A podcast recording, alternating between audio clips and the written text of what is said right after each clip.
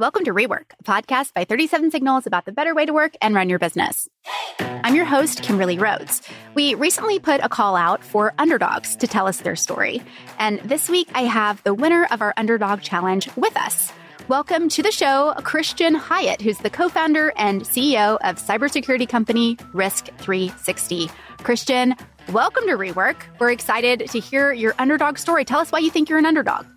Man, this is kind of like a dream come true. I'm such a big fan of you guys. Kimberly, thank, thank you for having me.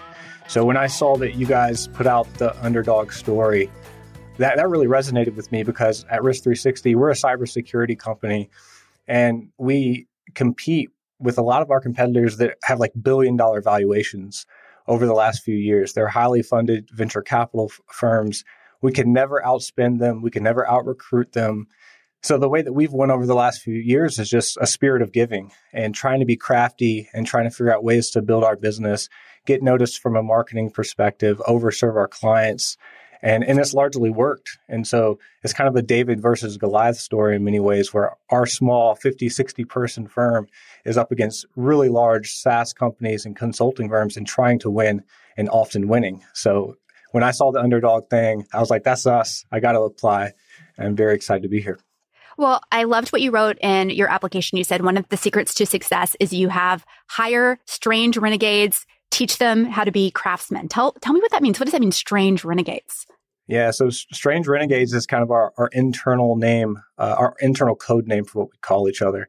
And the reason we came up with that is it's really a symbol for who we think we are. And I think if you follow conventional wisdom in terms of how to run a business, it'll actually, and many times, ruin your business because um, you're often, especially in our space, there's these big companies that are not running a profitable business. They're spending too much money. They're not being disciplined.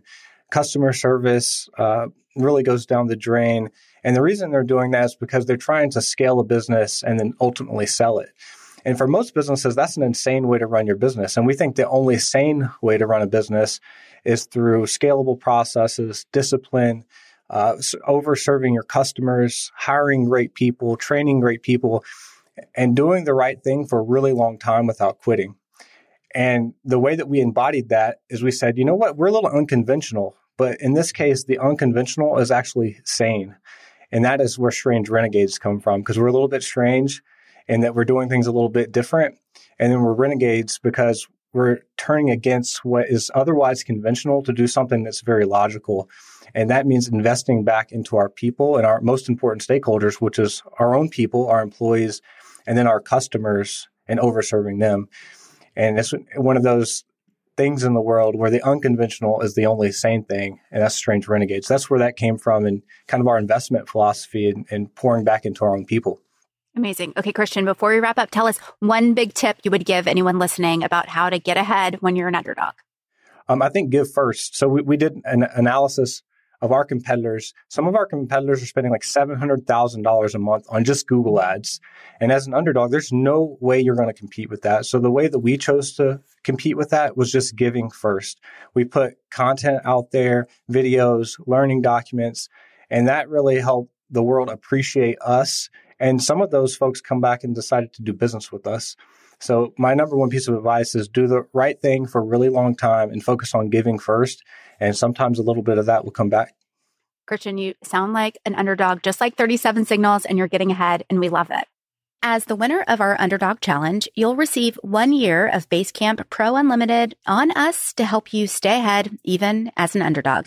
Congratulations, and thanks again for joining us. Now, back to the show. As always, I'm joined by the co-founders of 37 Signals, Jason Fried and David Heinemeier Hansson. This week, we're talking about building an audience and not one that you pay for, but how that can be your secret weapon in business. Guys, let's chat about it. This isn't an episode of rework, but you guys have clearly been doing this for a long time, just building your own audience with writing and tweeting and videos. Kind of tell me about your, your philosophies on this. Well, the first thing is we've just been sharing. So the idea of building an audience is, is a, a byproduct um, I don't think you go into it trying to build an audience. You go into it sharing things and and, and writing things up and and and you know exposing um, lessons that you've learned and the whole thing. And that is what forms an audience. Um, an audience is a group of people who come back to you to see what you have to say versus an audience that you have to pay for to reach. Uh, that it, audience you have to pay for to reach is not an audience. It's a, it's a, it's a, I don't know, I don't know what you want to call it. Um, uh, marketing a collection of people. I, I don't know what, whatever you would call it, but I don't consider an audience. An audience is someone who who comes to see your show. That's an audience, basically. Um, and what's nice about that is if you primarily are sharing and giving back with no expectation of return, then occasionally you can throw something in there that is asking for something like a new product launch or uh, a new feature or whatever it might be, or a new book or something like that. But if you're constantly asking for things in return, people aren't going to stick around. You're not going to have that audience anymore. So I think it has to be rooted in sharing and and giving with no expectation. Uh, and then then you can do some special things with that group of people that you couldn't do otherwise. That's the problem I have with these terms like content marketing or SEO even that a lot of them are based entirely around being instrumental. If I do the thing that I perhaps don't even really want to do and I'm going to do it shittily, then I'll get what I really want, which is the audience. I'll get more followers. I'll get more sales. And what I find at least is most of the time that is so obvious that that's what you're trying to do. It is obvious you're trying to do content marketing and it smells like content marketing and content marketing stinks. It is shitty. It is in service of something else in such a transparent fashion as to be, this word has been thrown around a lot, but inauthentic. I don't believe that you believe what you're telling me. I think you're trying to tell me whatever you think I want to hear, which is one of those experiences I've had sometimes with car salespeople. You show up on the lot and you start chatting to the person and you can see the CPU just going, what does this customer want to hear? What does this customer want to hear? Oh, I'll tell you exactly what you want to hear. And you're like, that's not a conversation.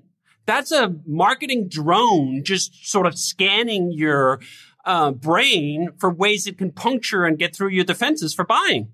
That's not a equitable exchange. That's not something I want to be a part of. What I do want to be a part of is I want to learn something from someone who knows stuff. And I think when content marketing, we're just going to use this term here half despairingly, half in quotes. When it's good, it's someone showing that they are competent at what they're building. They're showing that they have skin in the game. If you're trying to buy a project management tool, for example, would you rather buy from someone who knows something about project management? Like legitimately knows something about it, or uh, perhaps even an expert in it? Or would you rather buy from someone who went like, oh, we went out, did a bunch of market research, figured out whatever the hell it was that the customers were telling us that we should build for them, and we're going to build just that. I'd much rather buy from the competent person. And I think this is why it's so difficult to do because you actually have to exhibit that competence also in a compelling way. But there are plenty of people who perhaps could do that, but somehow won't let themselves just be that competent person sharing advice. I think for me, one of the best examples I come back to is this guy, Jason. We've talked about him in the past that makes these leather bags. What is it called? The saddlebag. bag. Saddlebag. Yeah, saddlebag. Yeah. I remember the first time I watched the first video where I think he's um, taking apart a competitor's bag, and it's not so much that it's a competitor. It's the fact that he's demonstrating just. He's taking apart his bag. He's taking about his bag to show you how to rip off. Yes. Here's how you can rip off our bags. Yeah. yes. And he breaks it down like, why is this bag good or not good, right? What is it that makes a good bag? He's leveling up your eye for recognizing quality. And I think the people who do that, we have a natural affinity, uh, quid pro quo. Like, do you know what? Yeah, that's good. I, I, I want to hear more from this person. But clearly, it's not easy to do. And it's not easy to distill it into a, a 10 point list of things you should be doing. And then you will produce this outcome. You can't make it a process, a repeatable process that you can just apply that process to anything. The raw ingredients simply have to be there. That someone who gives a shit, who have skin in the game, who have competence and have some ability to convey those things to you. Once those elements are present, I think that's when you can create that connection that forms an audience that isn't just transactional. I think for me, Gary Vee is one of the very best at this. Forming that connection with an audience. I just saw this video um, from one of his conferences uh, a couple of weeks ago where he's trying to teach this approach to someone. And you can just see someone who legitimately cares about conveying the information to another party and is interested in doing it as quickly as possible, dispelling as much of the bullshit as possible, while still not like alienating people.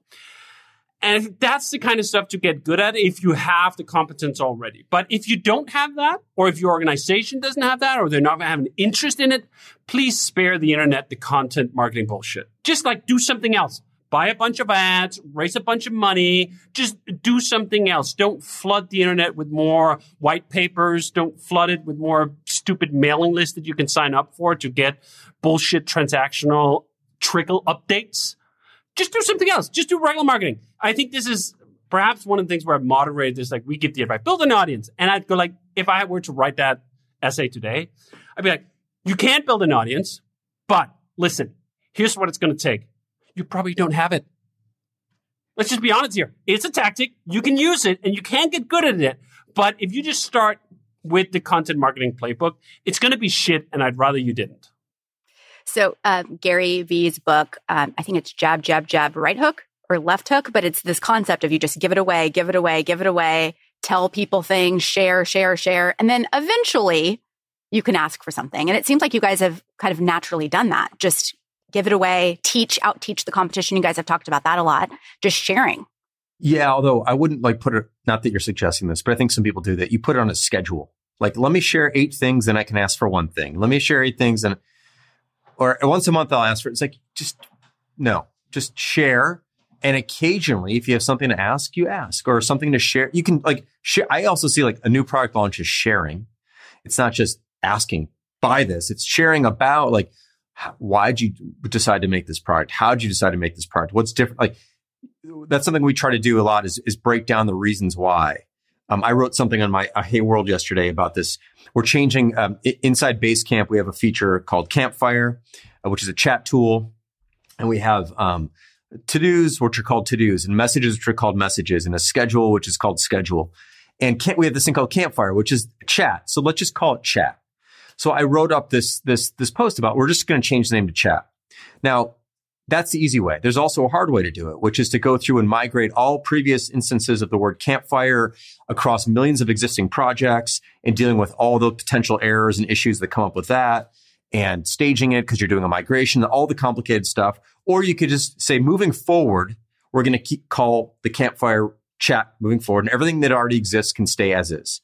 This is a much, much simpler approach. Now, what I'm doing there is I'm actually talking about the product, but I'm really sharing more than what I'm giving or what I'm asking for. I'm saying, here's how we think about issues. Here's a way you can think about simplifying things. Don't make the post was like, don't make easy into hard or don't make easy into difficult. Like this is a mindset that you can apply to your own stuff. Even if you don't use Basecamp, it doesn't matter.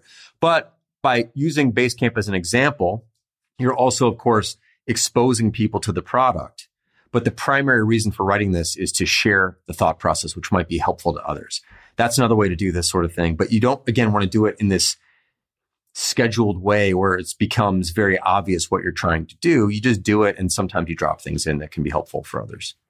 I think when you do it like that, when you introduce people to new stuff that you're doing, it's like, yeah, I'm in the audience of a bunch of different musicians, as in I enjoy their music.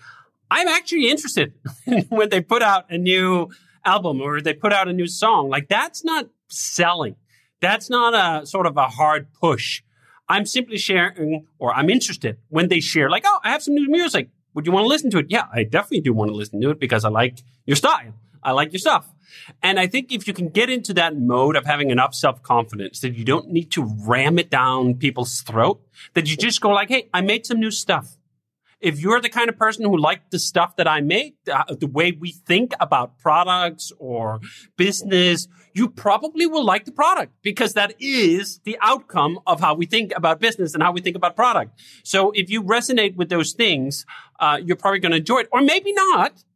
But at least it's um, an open invitation for you to give it a try. I think part of it this year is the trouble with the internet and internet marketing is that everything has been quantified to the nth degree we have been able to break down the efficiency of so many forms of advertisement, especially when they're based on surveillance capitalism, that doing anything that can't be quantified in those terms, and certainly anything that can't be quantified in sort of within three months or even six months, gets difficult to do. And these kinds of audience approaches to marketing sometimes have a very long time span, sometimes have a very long payback. I get notices from people all the time who have been following what Jason and I have been writing or saying for years and years, haven't bought anything. And then suddenly they get a new job or, or some trigger enters their lives and they go like, yeah, actually now I'm in the market for a product like Basecamp. I'm going to check out Basecamp and I'm going to have a bias towards Basecamp because I like what these guys have to say and I've benefited from everything that I've heard over the years. That's not a hard sell. That is just sort of this kind of relationship where I'm not looking sort of to get in your pocket as soon as we shake our hands. Like, can, can I get into your back pocket somehow? And it sometimes has a long payback. But if you have confidence in the fact that what you're sharing is actually genuine and there's some feedback from the market saying that people are actually interested, this is viable. Okay, David, since you're bringing up confidence, I am curious because I feel like for a lot of people, when you're sharing and educating others, like it's, you're putting yourself out there, which means you're opening yourself up to judgment. Do you have either of you have like tips for that of getting over that hump of like, you know, especially the internet? the internet can be very mean and getting past that so you're still willing to share and, and, and educate others. Yeah, I think it is um, a way where you almost need like exposure therapy because it's never going to be easier than when no one knows who you are. So this is one of the benefits of starting with an audience of zero, of building it up, is that you get to slowly ratchet up mm, what you're doing and the feedback you're getting to it.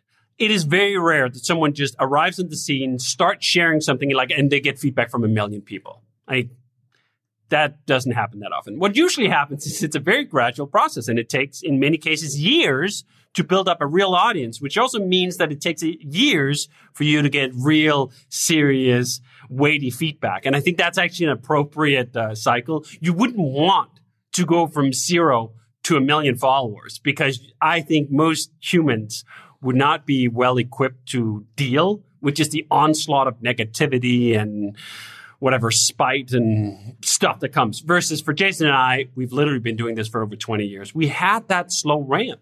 When we first got started, I remember when we launched Basecamp, we had 5,000 followers essentially on our blogs. 5,000. That's nothing. I, by today's standards, 5,000 followers is very little at all. Yet that was enough to bootstrap the business. That was enough of an audience to see things, to get things off to the road. And now that the audience is so much, much larger, they've grown that over time. So it doesn't really faze me that much when we get pushback. In fact, most of the time I look at that and go like, Oh, awesome. Thank you. That is great if we did not get this kind of negative feedback, we would not be getting the positive feedback either. There's no universe that exists where people are just uniformly, all of them, super duper excited about what you make, and there's no one who thinks it's shitty or a bad idea.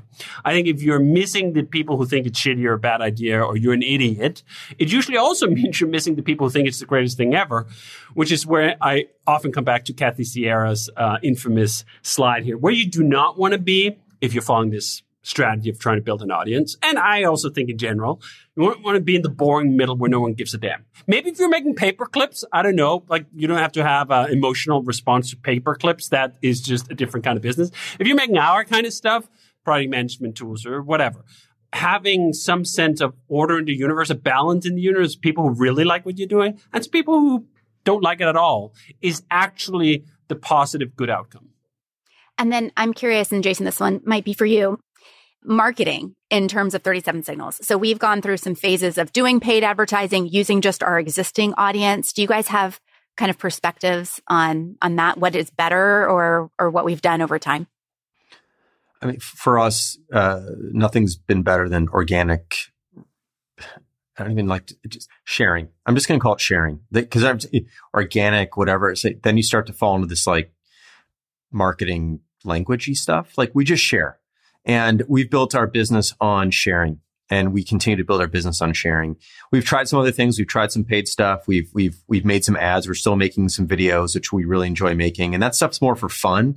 And, and it has, it has some impact, but it, our business moves based on, um, sharing and a reputation that we built. You don't really build a reputation on, on marketing.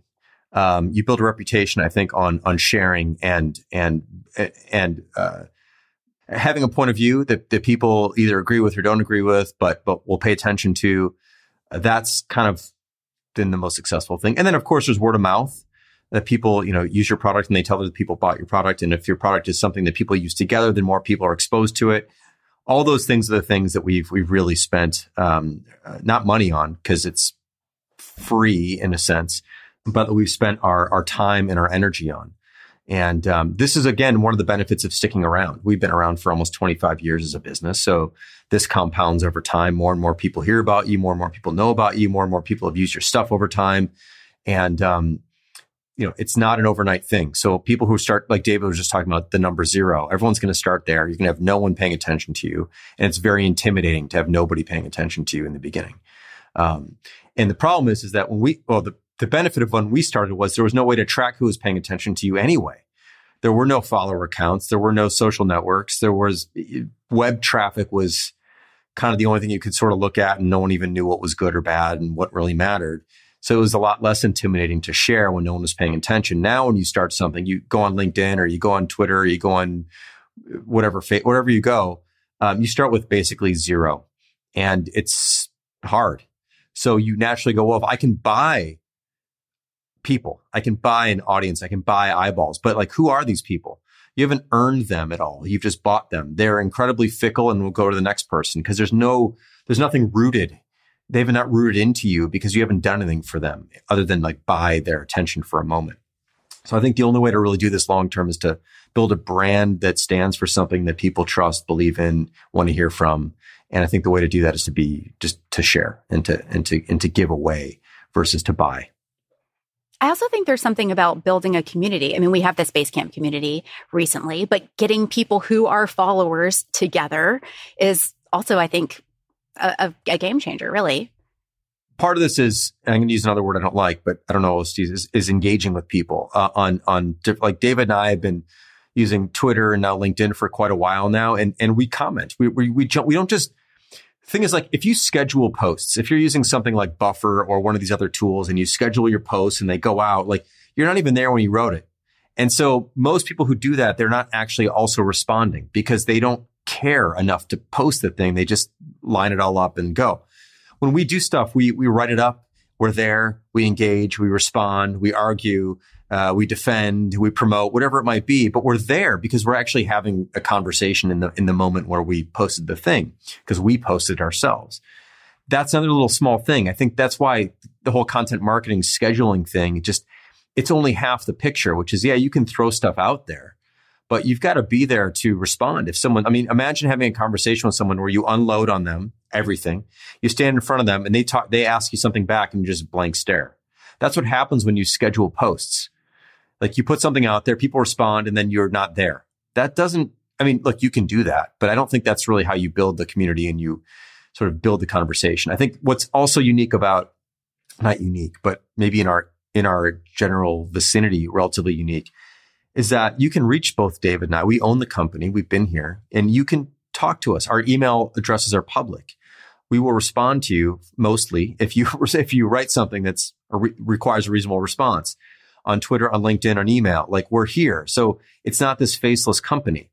Uh, it's not just this corporate entity uh, that's spewing stuff. It's actually we're we're talking. That's to me what the community is. Even though we have the separate Basecamp community, the larger the community large is is is people who listen and, and people who we respond to and, and, and interact with. And I think people appreciate that about what we're doing. And I think this is one of the advantages of being a small company. It is so much easier to have the people who are actually making the key decisions be available, be the ones who are putting this stuff out there rather than hiding behind a brand, right? Like there are some brands that do this successfully to some degree. I think we've talked about uh, Ryanair in the past. I love their TikTok because it's so irreverent in a way that feels almost like naughty for a company of that size, for a brand of that size to be insulting its own customers, including me. I fly Ryanair all the time in Europe. And I think it's, it's fun. And uh, okay, that works. It's such an outlier. The vast majority of brands will play it safe. They'll play it anonymous. They'll play it bland and they will buy the attention. When you're a small company, it's so much easier for the founders, the people with the competence, the people who started this thing, that run this thing, where if you write them, they can do something about the thing, to be the ones who are signing the messages. I think this is one of the things where we sort of over the years have tried a few different tacks where we thought, can we put more of this into the brand? Because there are appeals to the idea of it being in the brand and not, for example, on the shoulders of Jason or I to be pushing this message forward. It feels like you're building brand equity. It feels like maybe it's more stable. But I think we've ultimately come to the conclusion that it's very difficult to do in this authentic. This is one of those other marketing words that I have very mixed feelings with. But authentic ways where it feels like it's a human that's behind this, right? And you know who the human is. And you, as Jason can say, you can reach the human, you can interact with the human. Can you interact with the brand? Do you want to interact with the brand? I think there's just something there that's a fundamental mismatch to this way of doing.